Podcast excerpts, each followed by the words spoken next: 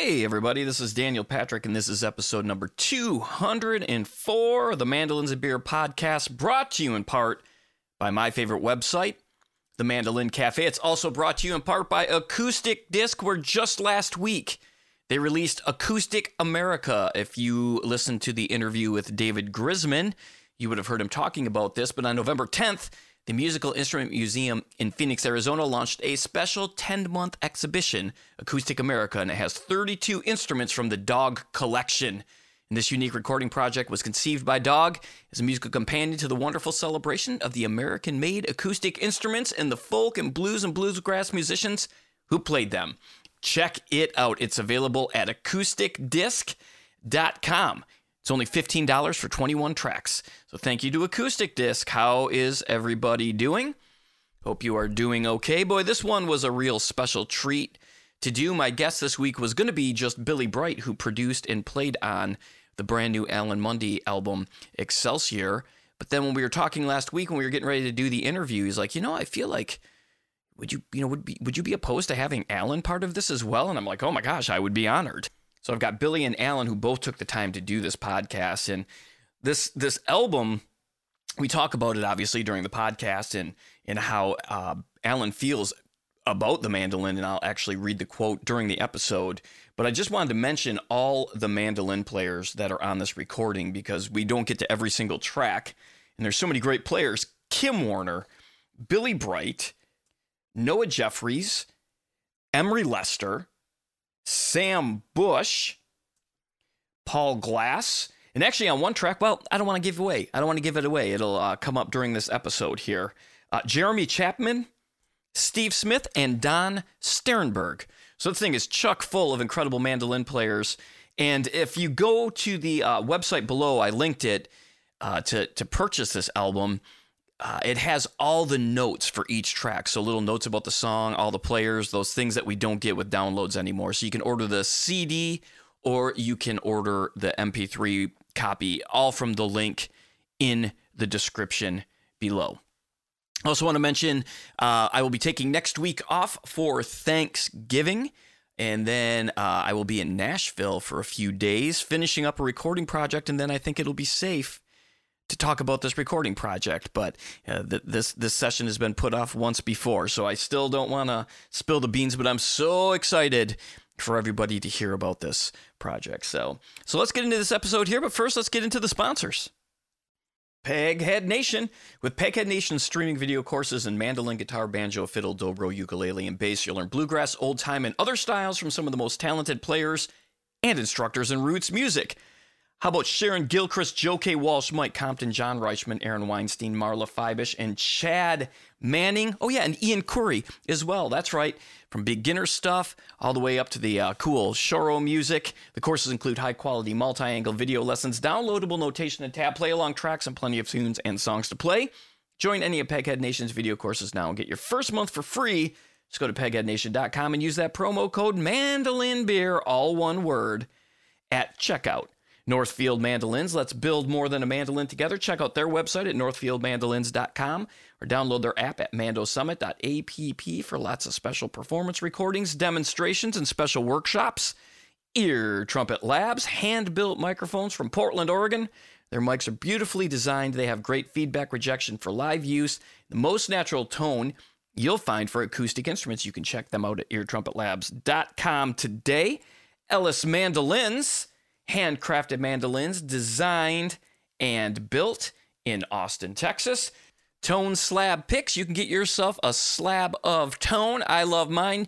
You'll love yours. Just go to toneslabs.com today and look at all the shapes, sizes that they have. They can etch things on there for you. They can do the bevels the way you like them. Head on over to Tone Slabs. Get yourself a slab of tone and my award winning friends at Elderly Instruments. Elderly Instruments is your trusted source for new, used, and vintage fretted and stringed instruments. For the experienced beginner player, their vast selection of mandolins, guitars, banjos, ukuleles, and did I say mandolins? Includes all of the accessories and books to go with them. All instruments are inspected and set up for easy playability, and their down to earth and knowledgeable staff are there to help. They're in their 51st year, they're family owned and operated. They ship worldwide. You can visit them anytime at elderly.com. All right, everybody, thank you so much as always for tuning in. Just follow me if you don't already on the Instagram, the Facebook. Uh, like and leave a review if you haven't done so wherever you listen to these podcasts. And have yourselves a fantastic Thanksgiving weekend. Let's slide into this episode with uh, one of the tracks that Kym Warner plays on. It's the first track on this album. I hope you enjoyed the podcast as much as I did. Cheers, everybody.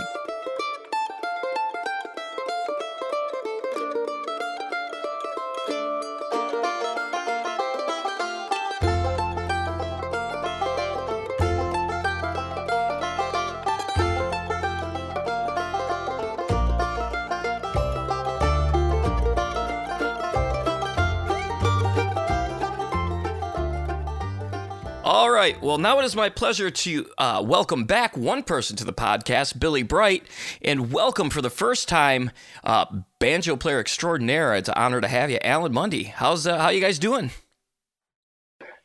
Great. Good to be here. Me too. Me too. Everything's fine on my end. Thank you. Yeah, yeah, great. It's a it's a pleasure to talk to you. Now, for people who are listening to the podcast and going like, did he just say a banjo player? Um, yes, and I, most people will probably be familiar with you. You know, a lot of a lot of Sam Bush fans on here, and obviously the incredible albums that you did way back when are just absolute classics. But this new album has got so much mandolin on it. It's it's so Billy reached out to me to do the the podcast, and he was like, "Man, we should. What would you think about having Alan on as well?" So this is perfect. So thanks for doing it. Oh yeah, yeah. Glad to be here, and thanks to Billy for thinking of me. Yeah, man. Well, so, so how are you? How are you doing, Billy? Oh, I'm doing good. Just uh, keeping, trying to keep up with with with life and everything else uh, around here, and um, that's keeping me keeping me busy. yeah, I bet. I bet. Yeah. You, you, besides playing on this, you you played a pretty big role in the uh, production of this, right? I did. Uh, I mean, I was I was the producer, um, uh, which uh, sort of entailed, uh, uh, you know, helping Alan. Uh, it was a lot of organizational stuff on my end of of of Alan's you know overflowing cup of musical ideas. I was I, I mostly contributed in um, helping get everything that Alan wanted on on tape. that, was, that was my producer role for sure. Um, so uh, yeah, well, he yeah. he certainly did a lot more than that, but that was a large part of it for sure. I mean, I, I would, you know, uh, I, the producer role is so different on every project. You know what I mean? Um, I, I wasn't uh, orchestrating the songs, so to speak. Um, that was uh, Alan's Alan has a, a uncanny ability to um, sort of uh, envision the way he wants the tunes, um, uh, you know, before they um, come to light. Although, you know, I did. He gave me a lot of creative uh, input on it. He, he, you know, listens to everything I say. and, oh, definitely. And we definitely. and we talk about stuff, and he's willing to, you know, uh, do the ideas and and um, we both had a lot of ideas and input. Um, but I guess what I'm trying to say is that um, you know it was uh, trying to get this sort of massive, massive um, compositional music project of of Alan's inspiration um, on tape.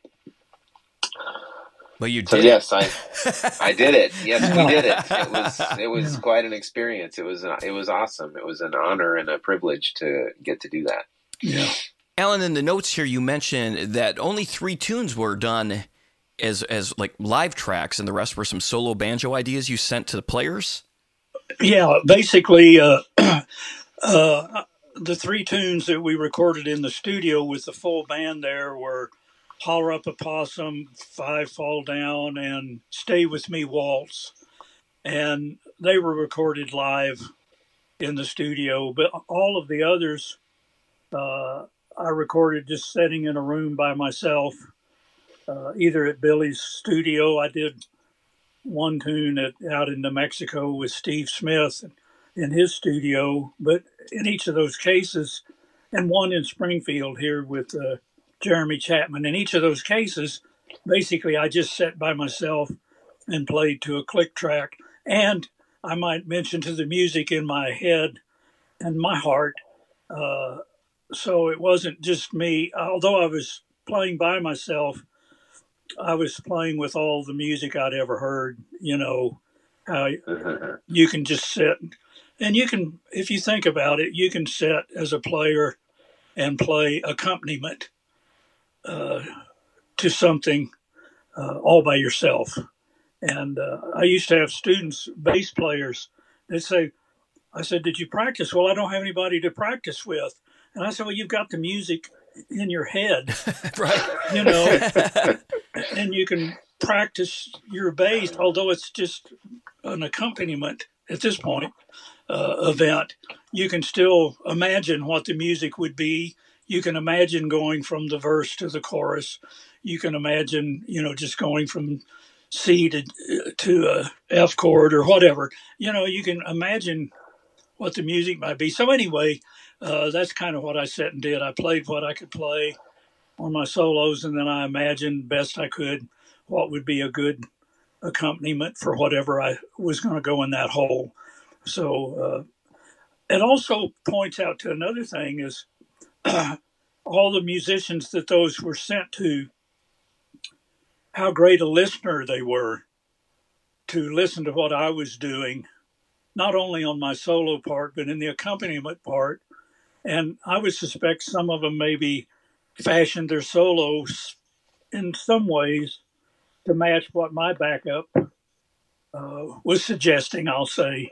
So, I mean, it's, it's, uh, I'm going to use the word somewhat more mature uh, idea of playing than, you know, waiting f- to play with somebody to hear what they're going to do so you can respond. It's uh, just another kind of level of that. In, in your wildest dreams ever, when you first started playing, did you ever think like something like this would be uh, even possible where you could just like record your idea and get completely incredibly recorded responses back to you and then put them all together? Well, of course not. I mean, this is uh, was impossible. I won't say impossible, but it would be very, very expensive. And you know, to back in the early days, to and I've known people that would do it, would ship, you know, two inch reels of recording tape reels yeah. around the country to get other people to play on them. So this is, uh, uh, you know, obviously a much time. And having to deal with the chance of the tape machines being, you know, uh, yeah, not calibrated, out of calibration yeah. and, and, all that. Wow. Yeah. Yeah. So uh, I don't. That's why, that's a commitment on a whole different level. yeah, yeah. That's why uh, I when I was living in LA in the 70s, I flew up to uh, Seattle to do a session. You know, so that's how they did it back then. Is they just flew the musicians around mm-hmm. if they mm-hmm. could afford it, you know, or brought them in or caught them when they were in town and and did that. So, uh, no, no, it wouldn't have been thought of back then. And I, I love. I, I want to read this this first portion here, the the, the emails of, or the notes that Billy sent. It says a word about all the mandolin players. I love the mandolin. It is as close to the perfect instrument as there is. Built as a melody playing instrument, it is unmatched in the plectrum world, and it is unparalleled as a rhythm instrument. And I think that's amazing. And, and I guess my question first would be, as you guys got together what was the inspiration for this album and to have so many incredible different mandolin players be part of it? Well, if I, I'll start and say, you know, Billy and I uh, did two projects prior to this one together where it was just Billy and I. Uh, the first one was just the two of us, and it, we called it uh, Bright Monday, and we did a bunch of tunes. And uh, I was listening to it just the other day, and it's pretty pretty darn good, I'll say. You know, it's great. I, yeah, I really uh, kind of like what we had going and the sound of it and the sensibility of it and whatnot. And then we did a second one called Es Mi Suerte, where we added a bass, and and part I think a response to uh, people who listened to it. Maybe the music wasn't founded uh, or connected enough that they could feel what was going on exactly. you know, just even the harmony harmony of a song. And so the bass kind of helped with that. And, Where's the one? Yeah, right. yeah, yeah, that old bugaboo. And yeah. uh, but on this one, uh, and I, you know, and I think I mentioned this to Billy. I don't think I'm not promoting this as my last one, but it might be the next to last. You know, I don't know how much more I've got that I can play. Eh, but anyway, I wanted to certainly include Billy, and uh, rather than not uh, just be Billy and I again, uh, not that that's not good, Billy, but you know, to have him produce it and sort of go to a, to the uh, press box level and look down on it uh, rather than actually playing in the game all the time and uh, get a view of it. But I, I play uh, or see so many other Manlin players who are really fantastic players, and just and I like them and I like their music, and I just like the idea of wanting to play music with them in some at some level, and so uh, I asked Billy about it, and he thought it was a good idea. And uh, so we played on some tunes, and then I had all these other mandolin players. And uh, also, there are some uh, that the mandolin world might not be really aware of that I think are really great players. Uh. And I'll mention one, uh, Ron Pennington, who is a player here in the. I'm in Springfield, Missouri, and he's down in Arkansas. But he's been around for many, many years as a really great player. Played with the Paul Atkins band years ago, and other people that I'm kind of unaware with. He played with Ned Luberecki quite a bit, but he's uh, down there and he's in a band, really great, really great band called Lonesome Road. And I just wanted people to, not that I'm, you know, the Ed Sullivan presenting all these people, but I, I just wanted him, I wanted him to be on there you know, and Jeremy Chapman, who also lives here, uh, he's had a career of touring with the Chapman family, but is now sort of stationary. So I wanted people to hear them. And Kym Warner, who has traveled quite a bit, but he's sort of uh, anchored now in Austin. And uh, although he traveled with, uh, what is the singer songwriter, Billy? Uh, oh, Robert Earl Keen. Robert Earl Keen. And uh, he's done that. But you know, I just wanted to get some of these guys heard. Uh, you know, I wanted to I wanted to include them. That's it. And uh, I love all their playing, and I wish I could have gotten all the Manlin players I really love. And there are a lot, a lot of them that uh, I do. Like I said, I love the Manlin. Uh, and admire it and love playing with Manlin players. And uh, a lot of times at jam sessions, uh, will be waiting, and they'll wait for a guitar player. And I, we don't need to wait. I wait for a guitar player. you know, uh, let's play. So uh, I just like it. Is all. Well, I love it, and and and both those guys, uh, their playing is incredible on this album. I mean, the whole album is so good, and uh, I do have to mention. I mean, Sam Bush's playing stands out. Like I, I can I, if Sam Bush plays on like a country song on the radio, not that I ever listen to it too much, but if it ever comes on and I hear something, I think I heard something one time by I think like Darius Rucker, the guy from Hootie and the Blowfish. From he's from around here, and uh, I'm like, God, it sounds like Sam Bush playing. And sure enough, I looked it up and it was. And he oh, yeah. does not does not fail to disappoint on the tune here. And and I love you gave him the only idea was to kind of play sort of a western guitar backup style on the A section.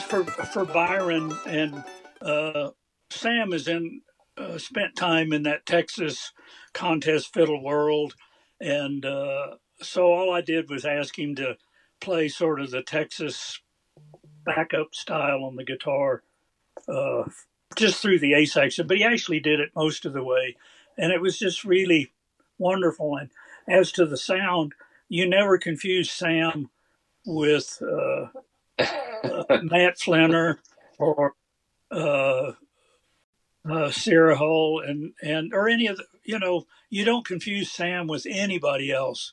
It's absolutely Sam Bush when he plays, which is really uh, you know a cool place to be. I think as good as he is when he when he actually uh, plays. So uh, yeah, yeah. Can, uh, yeah, that's absolutely correct. I mean, he stands out amongst all the other fantastic mandolin players and always has. Um, I wanted to point something out about the the question that got this this ball rolling, though, um, which is uh, in the sort of chronology of things. Um, I mean, we did yes, we did a couple of duet records, and we had done some other. I mean, quite a bunch of work together down here in the Austin area when when Alan lived down here. Um, uh, recordings and gigs and whatnot, but um, when the uh, when the pandemic came along, we were in the process, sort of, of um, Alan Alan and I's recording process since I guess about 2011 or 12 had come down had had turned into the way our first CD project started was um, Alan had suggested, why don't we get together? We had we had two different or three different bands that we were playing in together at the time, and he suggested, why don't we get together and work on some duet stuff? And we started getting together just practically weekly. I mean, I was we were both we both had a busier traveling schedule at the time, so uh, you know it would sort of vary from week to week. But the idea was we would get together weekly and just work on uh, teaching each other some of our songs and eventually we started recording them and and so on and so forth it kind of developed naturally and we took a couple years to do each of the records and it wasn't a there was no uh, sort of a rush to it um, but when the pandemic came along we were sort of working on already on um, doing a third project um, not really in a focused way but just um, we were kind of working on doing uh, some uh, some old tunes, not original tunes, um, but some old uh, fiddle and Monroe tunes and stuff like that, but working them up in a kind of you know uniquely duetty kind of way. But then the pandemic came along, and and then during the pandemic, um, uh, well, you know, we all weren't doing that kind of stuff. But in addition, Alan and his wife decided to relocate back to Missouri from where they are here.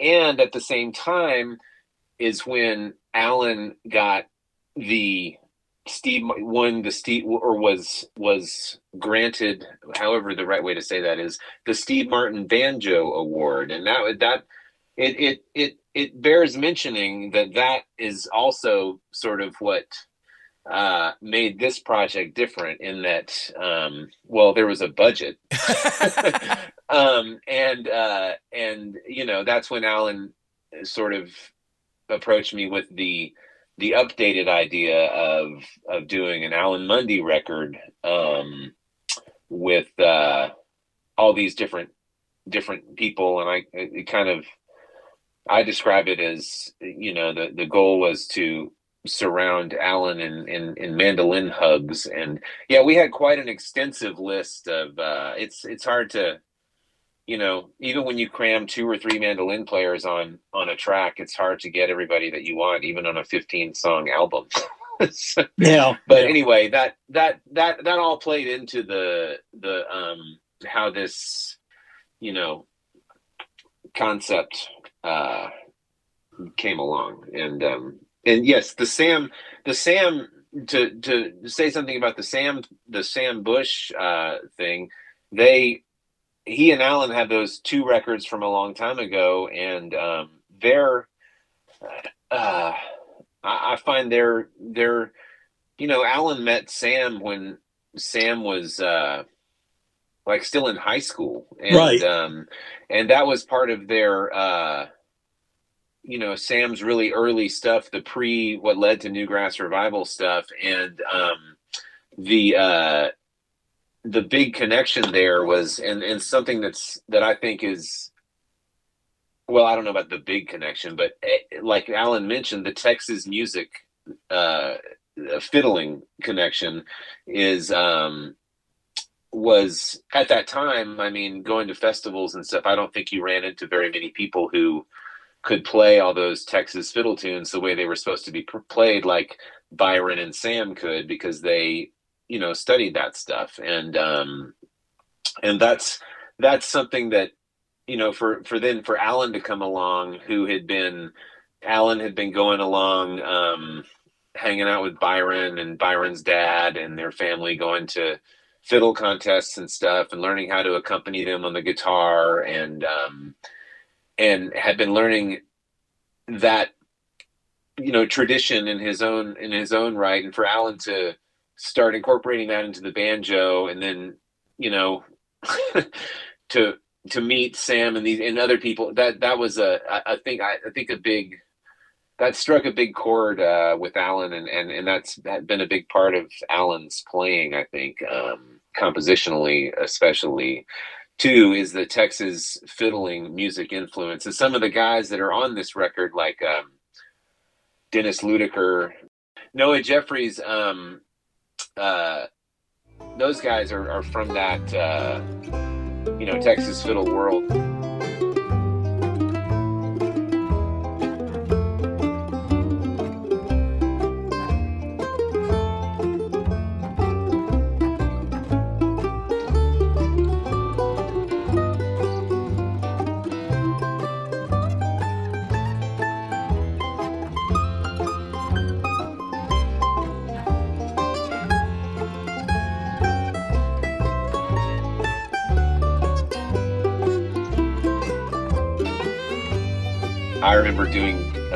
Gig or two with Alan and Noah uh, many years ago, like a wedding or something, and that you know that that Texas fiddle tune connection thing is is is no joke, and and um, and that's uh, I don't know where I'm going with that. That's pretty much it, but it's it's interesting, I guess. Is Yeah, uh, yeah. You know, well, you know, as a musician, all those connections are important. You know, all those kinds of connections are important, uh, not just about Texas fiddle, but about any aspect of your Mhm. play.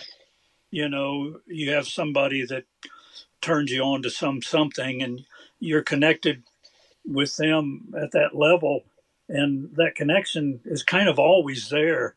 You know, that element of it. So, you know, it's it's just a real cool thing to uh, know all these players. I knew most of them. Uh, a couple of them I didn't know uh, well, and uh, uh, but most of them I knew. And I sh- I should, uh, you know, because he's the last Manlin player on the record or on the CD. Uh, it doesn't get many times when I talk about the CD, it run out of time before you get to the fifteenth one. But Don Stiernberg, uh, you know, is a great mandolin player, and I don't know how well known he is in the mandolin world. I've certainly seen him at a number of camps where he's been teaching mandolin, but he plays just a spectacular, you know, a really beautiful uh, thing on this sort of uh, slow waltz that I do there called the Untitled Waltz.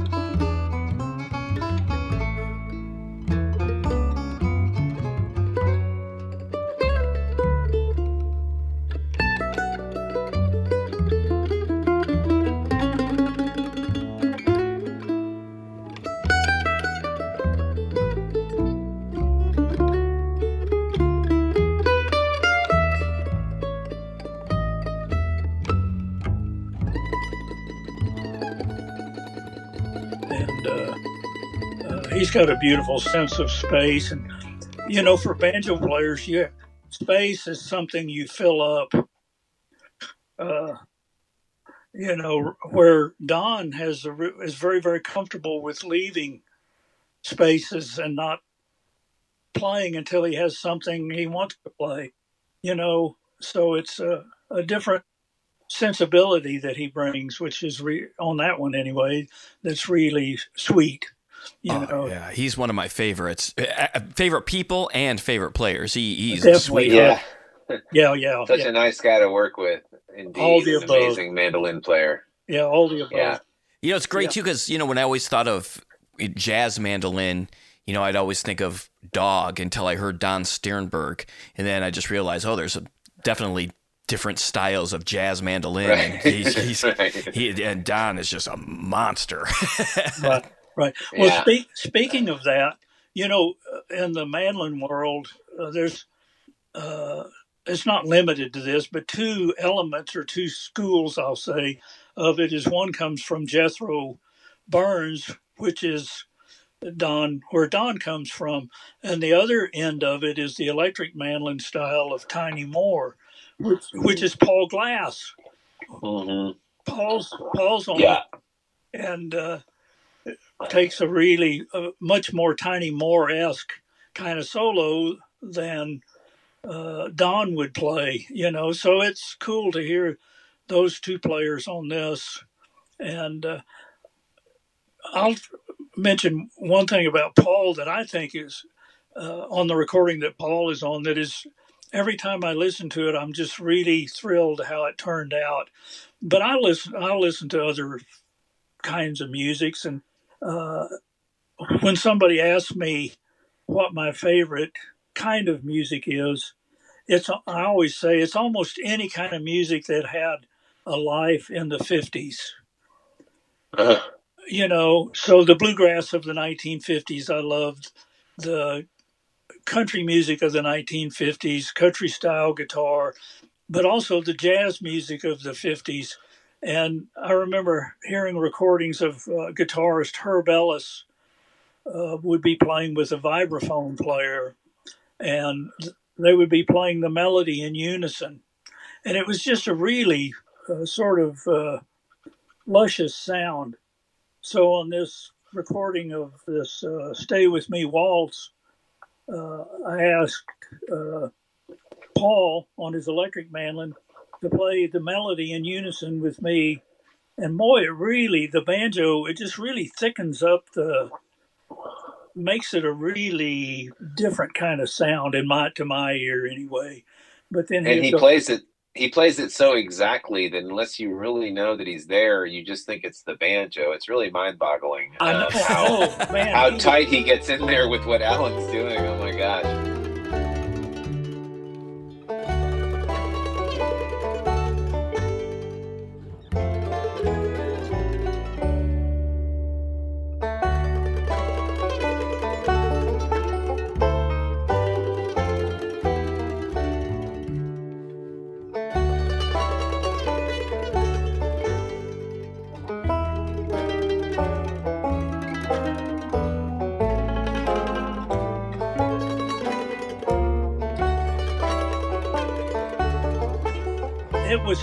Amazing. It was amazing, and when we that's one of the tunes we recorded live, and uh, Uh, so uh, it was you know to hear it live in the studio uh, was really special, you know, and yeah, that was a neat.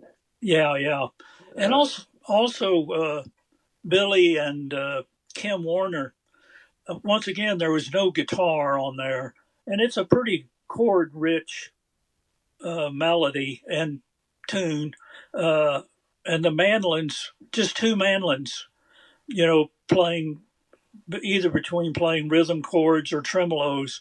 Really, in my mind, it's all the harmony you need uh, and certainly the banjo outlines the harmony. But anyway, it's a real that's sort of the height of that uh, bright montone uh, sound. You know, the sound.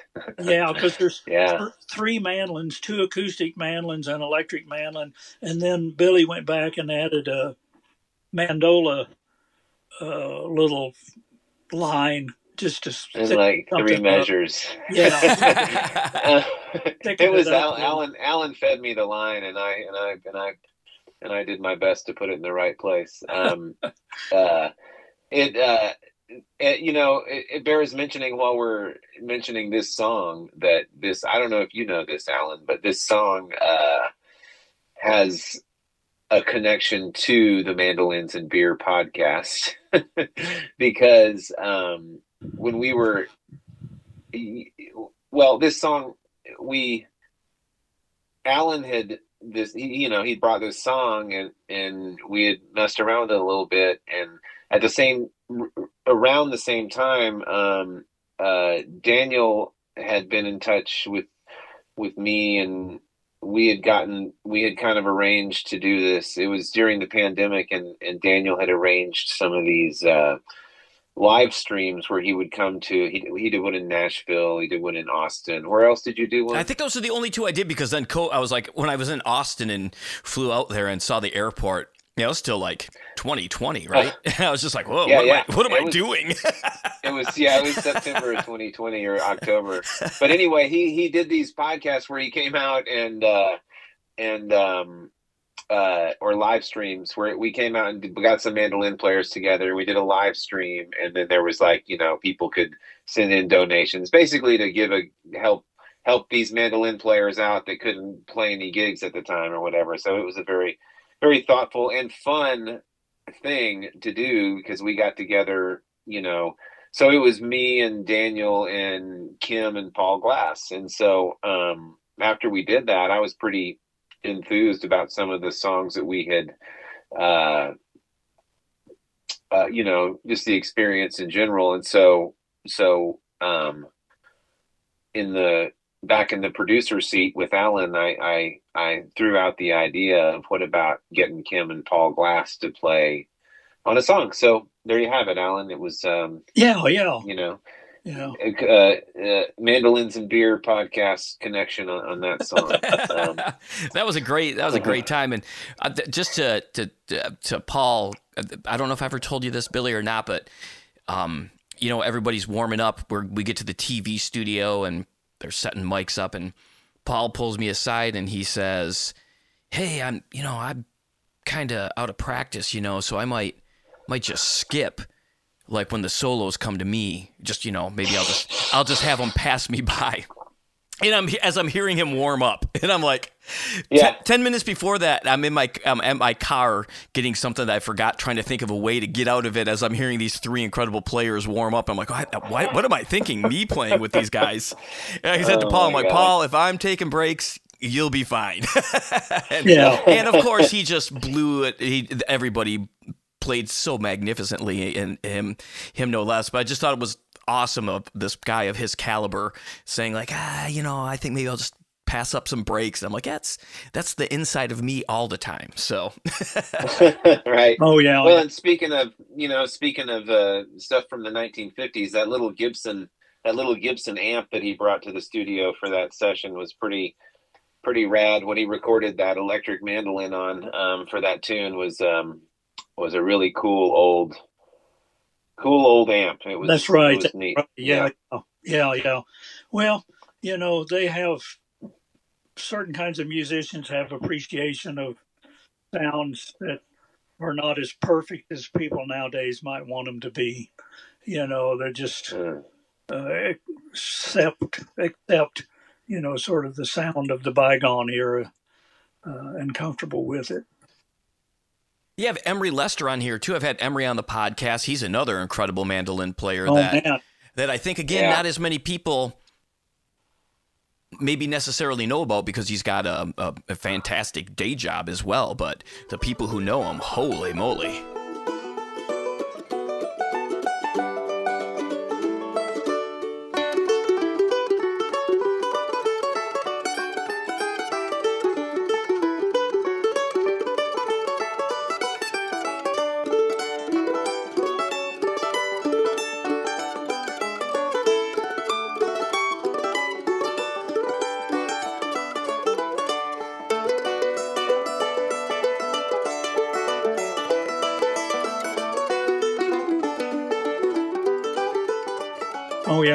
He lives yeah. in, in Canada, so he's sort of somewhat out of the normal loop of things that you might pick up in the in the states. So yeah, yeah. But he comes from a real uh, big bluegrass background. His dad was a banjo player.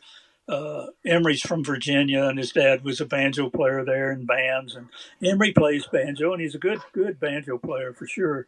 And but man, is he's just plays this really pristine uh, technique, you know, and this. Mm-hmm. Uh, I don't even know. The man world may have words more than that for me, but it's just neat and really musical and sweet sounding and whatnot. But he, uh, again, he, I just sent him the track that I had recorded, which is what is on the CD, and everything you hear beyond that is his doing. Uh, and I, I, I like, I would make suggestions, but they were real. I won't say vague, but they're you know, if you want to play the melody, that's fine. If you want to play uh, a harmony part, that'd be great. Or if you just play what it sounds like to you, it should be, that's fine too. And so, uh, you know, I just kind of, and told him there'd be, uh, that particular one, there'd be two solos and they're both his. And uh, so whatever he did was his idea of what that tune is and with my playing that's the beauty of of these people when i talk about how well they listened you know they just didn't go on there and sort of play through some changes i think they actually listened to what was there and tried to participate so i'm really grateful for all their what? talent you, you probably they were probably nervous, you know. um,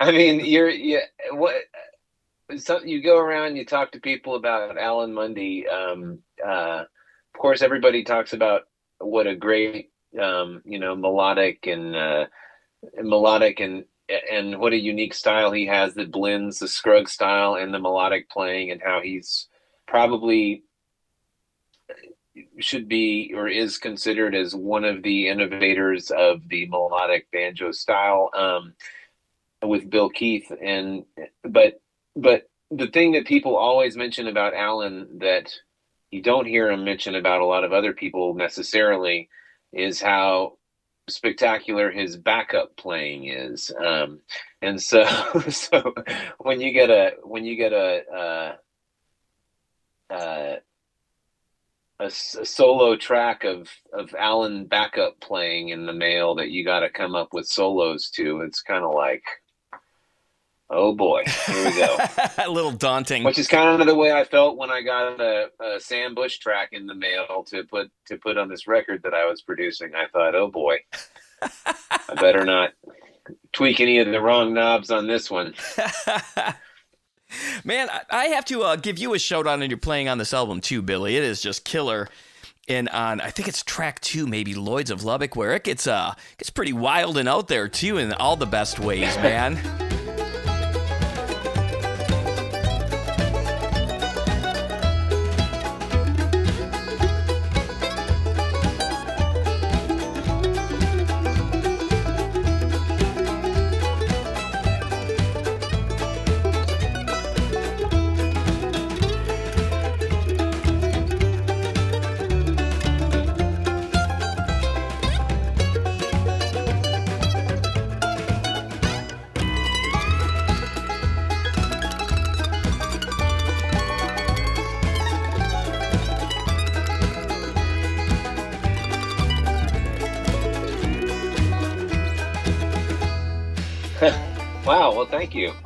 Was a really fun.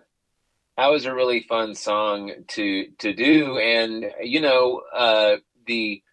Well, you may not know, but uh, the there's drums on a couple of the songs on this album, which I know Alan's played with drummers before, but as far as on Alan Munde Records, it's a bit of a this whole record is a bit of a departure for um, from what Alan has put put forth on his uh, solo projects so far. Wouldn't you say, Alan? Yes, yes, yes, yes. And and so um, uh, the drums were not my idea.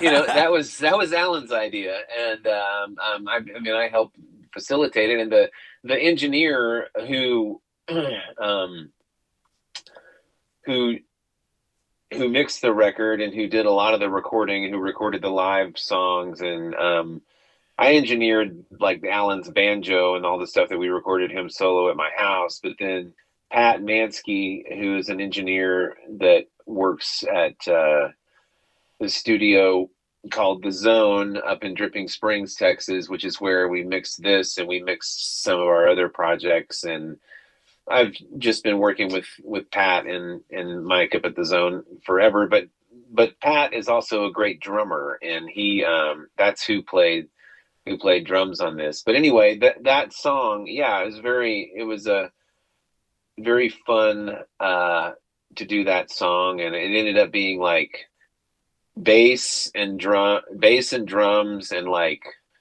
uh, a crazy mandolin rhythm chop um, stacked pattern thing as the rhythm pad for the tune, and then yeah, pedal steel solo, banjo solo, mandolin solo. It was it was fun. It was a a fun fun tune. Yeah, uh, and I'll mention once again. This comes back to this idea of listening.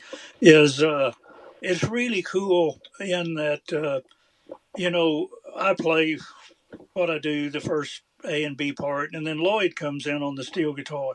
Guitar Lloyd Maines, who's a great great player and a good buddy to all the musicians down there in the Austin area, uh, and uh, he plays this solo, which is pretty spectacular. And then it goes along, and then Billy comes follows him, and just flows right in out of the steel guitar. But what got me was when it got to the B part, uh, the steel, and I'm I'm guessing Billy put his part on after the steel was already there, and so. Hey. uh, is that true? I can't. I don't know. No, I can't remember either. well, either way, either way, they both listen to each other, and uh, Lloyd plays this really high. I'm going to say it's best my memory listening. It's just a single note, uh, you know, that he kind of slides way up. Well, Billy just takes that, and it's like he gets launched. Uh, plays this tremolo and just slides way up there, and just it's like the steel and the mandolin just were uh, challenging each other to go higher. you know, and so it's that's a fight you don't want to get in, especially no, no. But it was, yeah, right. it was real, real, real cool to hear that sort of interplay that requires listening. You know. Uh, yeah. Well.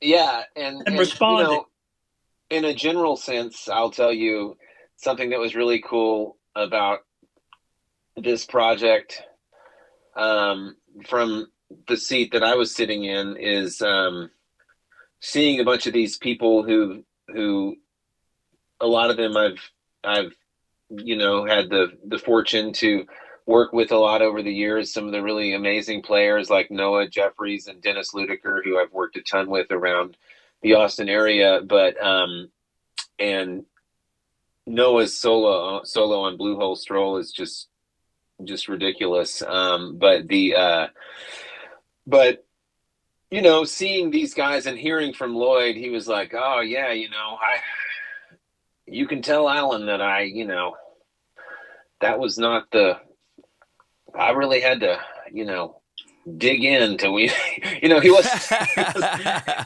he wasn't just i mean a lot of you know there's i guess what i'm trying to say is it was fun to see um, some guys really have to step up to the plate to be able to play some of these songs because you know it's a lot of the sessions that guys go into sometimes are you know uh, playing solos for a for a vocalist right and you're playing a, a song that is not always as harmon- harmonically intricate as some of these Alan Munde compositions. So, um, you know, it was it was amusing and um, and awesome, you know, because uh, everybody stepped up to the challenge. It was really, really, really fun to to watch.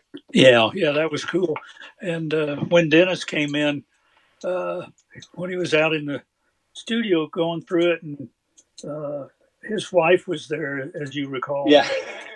and she was, you know, and he was going, well, let me try that again. No, no, that's not. Let me try it again. And his wife said, you know, this is really cool to see Dennis work. yeah, she said, I've never seen him have a hard time with a song before. Yeah, yeah. So, I was thrilled.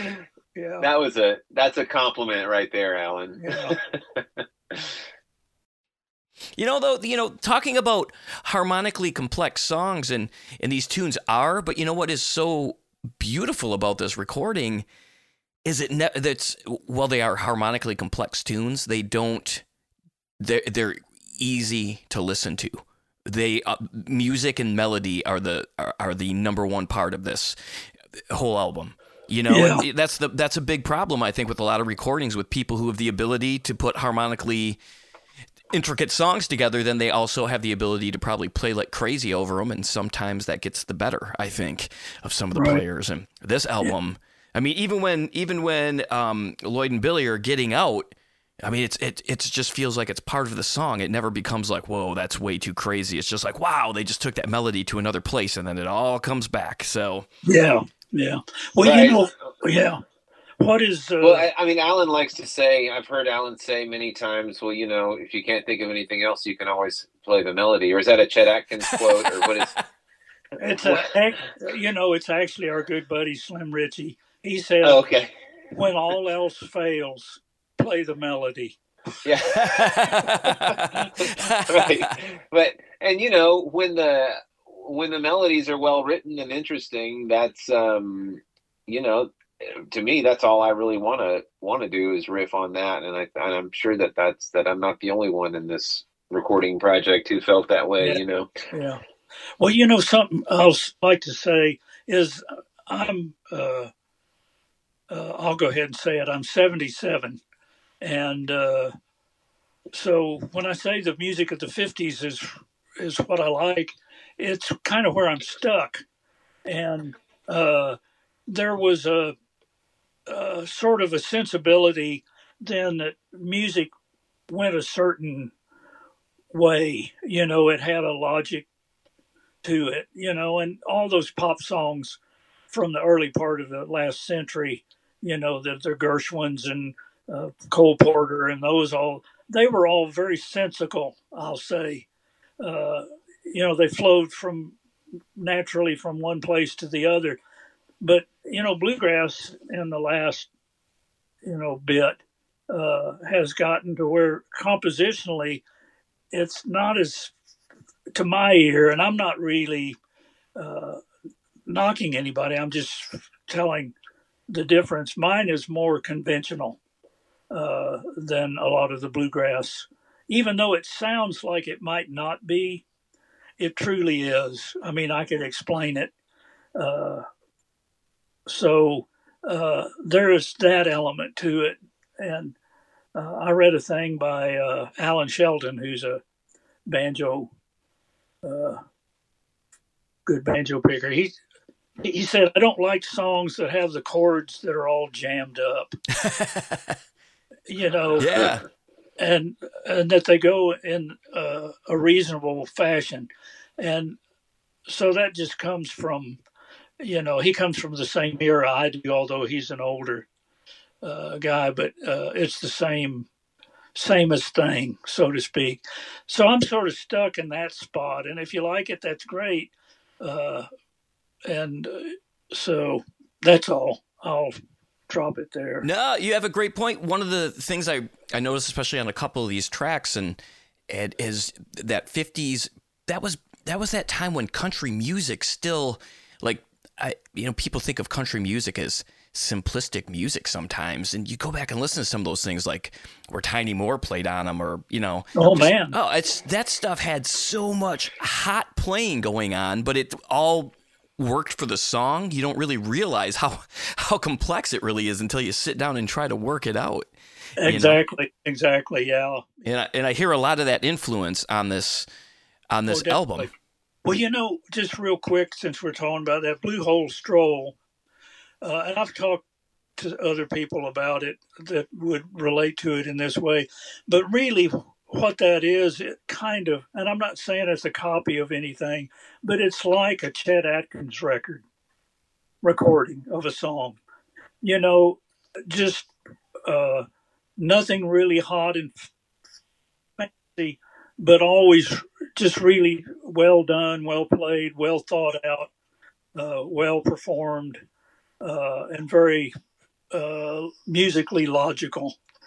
So, so, and it's got you know that twin banjo part, which uh, you know you might have on a an arrangement of a Chet Atkins song. I don't know. It just has the sensibility to me. It's when I listen to it of that kind of a production, you know, and uh, so that's all.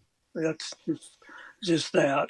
Yeah. It's interesting to hear you talk about that because it definitely comes through in the album, the, in, in like the songwriting portions of it too. Again, you know, it's just so listenable. Like the parts add to the song. It's not, you know, parts it's not anybody being selfish through this entire recording. And and you you know, and it's filled with some of the hottest players in this style of music, you know.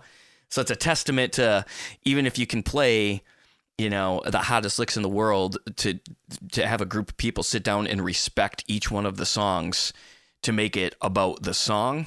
I mean, that's that's what makes a great album in in my opinion. This album's filled with it.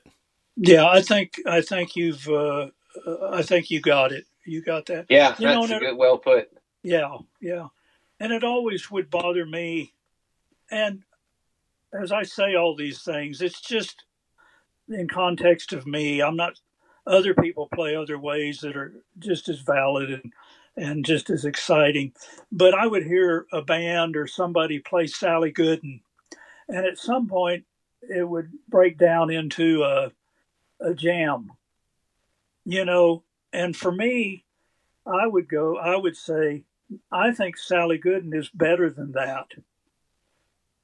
You know, if you played Sally Gooden like Byron Berline or like, you know, a real thoughtful Texas style fiddle player, uh, it goes a certain certain way and has certain elements to it and ha- does not have other elements that come in when you just start jamming down and I can appreciate that. You know, I can appreciate being able to play well over, you know, a limited set of chord changes. But uh, so sometimes the song is more, for me, is more important than the licks that you could put in on them. Uh, and it's about these players, they all listened well enough and played things that uh, you know, were related to and inspired by the melody and the harmony of the song. They weren't exactly that, but they weren't just far out stuff. You know, it was thoughtful listening. I, like I said, I've been saying all along. That's all. I'm yeah. And and even you know even in the parts that really you know kind of get like you know like that uh, Lloyd's of Lubbock song. It, it's it's it's like the song is taking it there. It's not because somebody just decided to take a left turn. It's like these yeah. small little builds where it was listening and listening, and each person was playing off of it and still keeping it in the context uh, context of the song. Yeah, yeah, yeah. It was you know, and Billy would always ask, you know, when we would uh, do these tunes, what is the melody? You know, and he would whether he wanted to exactly play it or not. He wanted to know how the melody went so you would know what you could do and, you know, and sort of vary it, but still be within the confines of the feeling, the sensibility of the song, of the tune. So I, I that's the kind of playing I like myself personally, but uh, but not all the time. Well, Sometimes I like it wild and crazy. I don't know. that, but uh, I'm usually not the one doing it. I mean, it's like I mean, there's this uh, kind of a. The more we go on in time with the influences of like, you know, the Grateful Dead and bluegrass and, and, and, stuff like that, and there's this sort of like, uh, you know, people come into the music and from different places, and but the there's this common thing about about um, and even like the the most traditional what used to be considered the most traditional bands that you would see at IBMA or whatever are doing this like jamming thing. You don't want to call it jamming or whatever, and you know, or infusing some rock songs into it or or whatever it is. Um, and you know, my my viewpoint is that you know that's what bluegrass has always been. so, you know what I mean? It, it's always been a jam music. You know what I'm saying? Like, yeah, you know, yeah. I mean, I mean, there's this version of uh, there's this version of like Bill Monroe and and Norman Blake um, playing like a you mentioned Sally Gooden. There's this thing on YouTube somewhere of them playing Sally Gooden together for like 12 minutes. You know, and it's like it's like psychedelic. You know, and I mean, it's like it's like it's like we can all relax and be sure that we're jamming, you know, because we're jamming. That's this is you know, yeah. The jamming the jamming is happening whether we're you know worrying about it or not, or trying to check that box or not. You know, right, right. Yeah. Um, that's what it is. I, I think the best thing that comes from that too is I would assume like the the people who become the best players in that style of music, you know, you might take advantage of being like, oh, we're just getting kind of weird now, but the I, the best players then go home and be like and think like, all right, okay, what I did was all right on Sally Good, but I need to figure out, you know, where where was I losing it? You know what I mean? And and trying to yeah, take it. Does, and how can I make it work to, next time? yeah, or how does Sally Gooden actually go? that's what I would always yeah. be doing, coming home from the jams, going, okay, there's another song I need to learn how it actually goes. Yeah, you know, um, yeah. because yeah, I mean, if I'm really gonna jam a song, I I better know the, you know, uh, I can't can't play. It's it's it's easier to play something other than the melody if I know the melody, right? um, so, or it's at least something informed um, other than the melody. Um, but anyway, um, oh, oh, not to trash uh, jamming or anything like no, that. No, not at all. I love it. no, no, no, not at all. Not at all. It's, it's all jamming. Yeah. Yeah.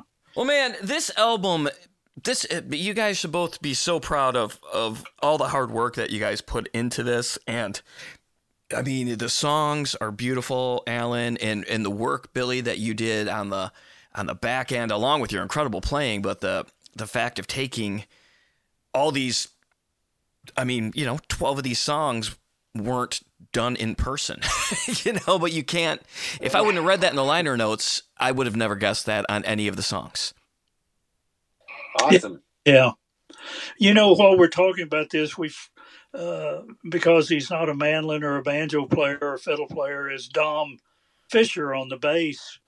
Uh, Absolutely. Added a tremendous amount to the songs. And, uh, you know, with his sort of note choices that aren't, uh, weren't always, you know, just the root five, which those are important, but he would choose other notes and rhythmical things that kind of were, once again, he, uh, heard in the song, you know, sort of developed from the performance of the players and the song. So he was very uh, important in all of this, just the overall sound and and the unique sound of his bass and and uh, absolutely how, Pat handled Pat Manske, the engineer, who was yet another big part of it. You know, he had ideas that made big differences uh, mm-hmm. and mm-hmm. sort of. Uh, aimed us in different directions and whatnot. And so, you know, it's it's uh, it belongs to everybody. It was a big team effort. It's oh, always, oh, I think, probably the the best choice that either one of us made was to um, open up the open it up to everyone else's ideas and and listen to them. oh, definitely, definitely, and take credit for them. oh yeah, that was my idea. everything you hear was written out by me meticulously. I just shipped him the music. Yeah. Before we get away, uh, we haven't mentioned Steve Smith, who's a uh, a sort of out of the way mandolin player down in New Mexico, but he's, uh, you know, uh, big time mandolin player for sure, for sure. And uh, he got together the group of players that you hear, or a few of them, that made a big difference on that rabbits in the watermelon patch.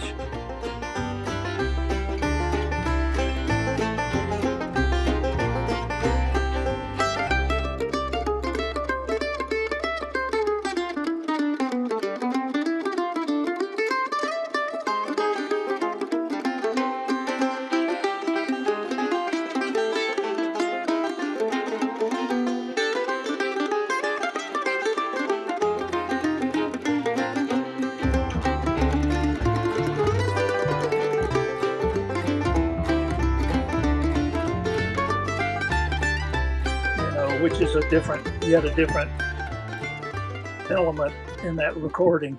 So, uh, but he was great, great for sure. Yeah, he had a he had a pretty hard job in sort of like putting a band together and then recording that song and then sending it to us and then yeah, he did he did more than than the uh than the he did more than just play the mandolin on that. Yeah, song. yeah, he, yeah. He, he he you know recorded the the bass and the guitar and, and sort of I guess you know um, without being credited for it in a sense he produced those that track. Um, so now we're crediting it crediting you for it now, Steve. Yeah, you yeah. are. Yeah. Perfect. He's a great Yeah. one too, man. Yeah. Super nice guy. That's the uh Yeah, It's a beautiful thing about this style of music. You know, I don't think I'd be able to do a podcast like this in any other style of music because all of my favorite players and all the best players are so accessible and friendly, along with talented and open minded. So, you know, it's just stuff like this. This is incredible.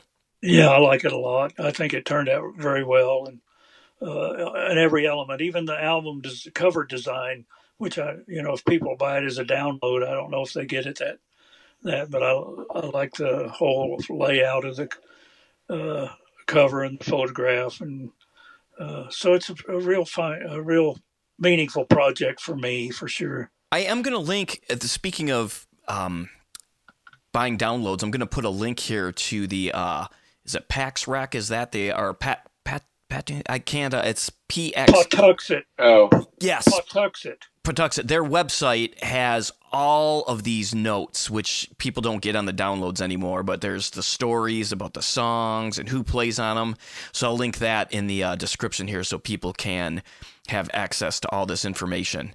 So, Excellent. Th- excellent. Well, guys, thank you so much for taking the time to do this. This has been an absolute pleasure. Oh, Well, thank you. definitely, definitely. Anytime, anytime.